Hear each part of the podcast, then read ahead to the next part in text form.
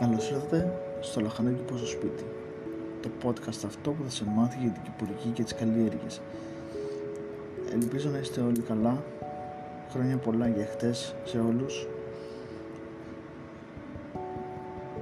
Πριν πάμε στο επεισόδιο, αν θες να μάθεις περισσότερα πράγματα για την κυπουρική μπορείς να βρεις την ομάδα μας στο facebook Λαχανάκι στο Σπίτι ή να μας ακολουθήσεις στο instagram λαχανάκι προς το σπίτι. Θα σου πω λεπτομέρειες στο τέλος του επεισοδίου. Σήμερα λοιπόν θα μιλήσουμε για τα φυτά χλωρής λίπανσης.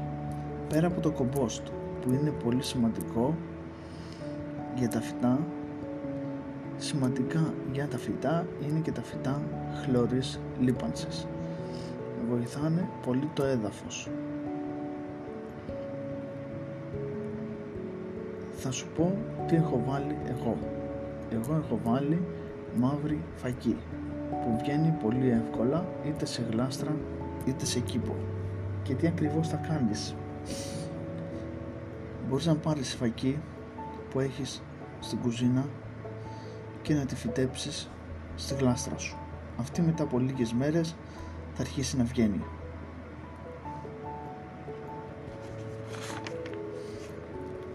Πως τα φυτά χλώρης λίπανσης βοηθάνε το έδαφος.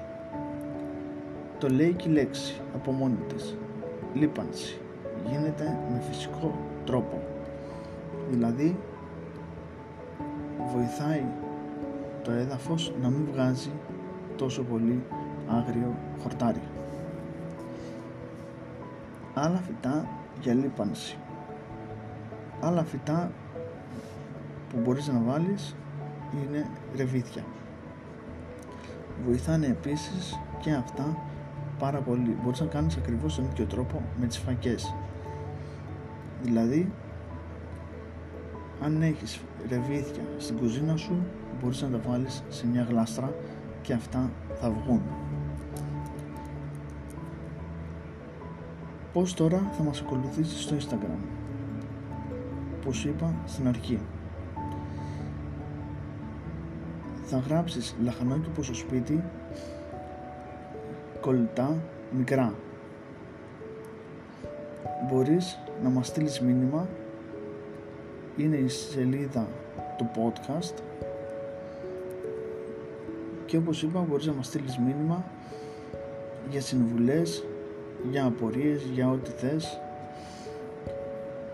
Αρκεί βέβαια να γράψεις ότι μας βρήκες από το podcast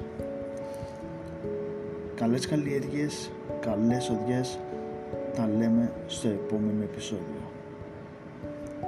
Να είσαι καλά.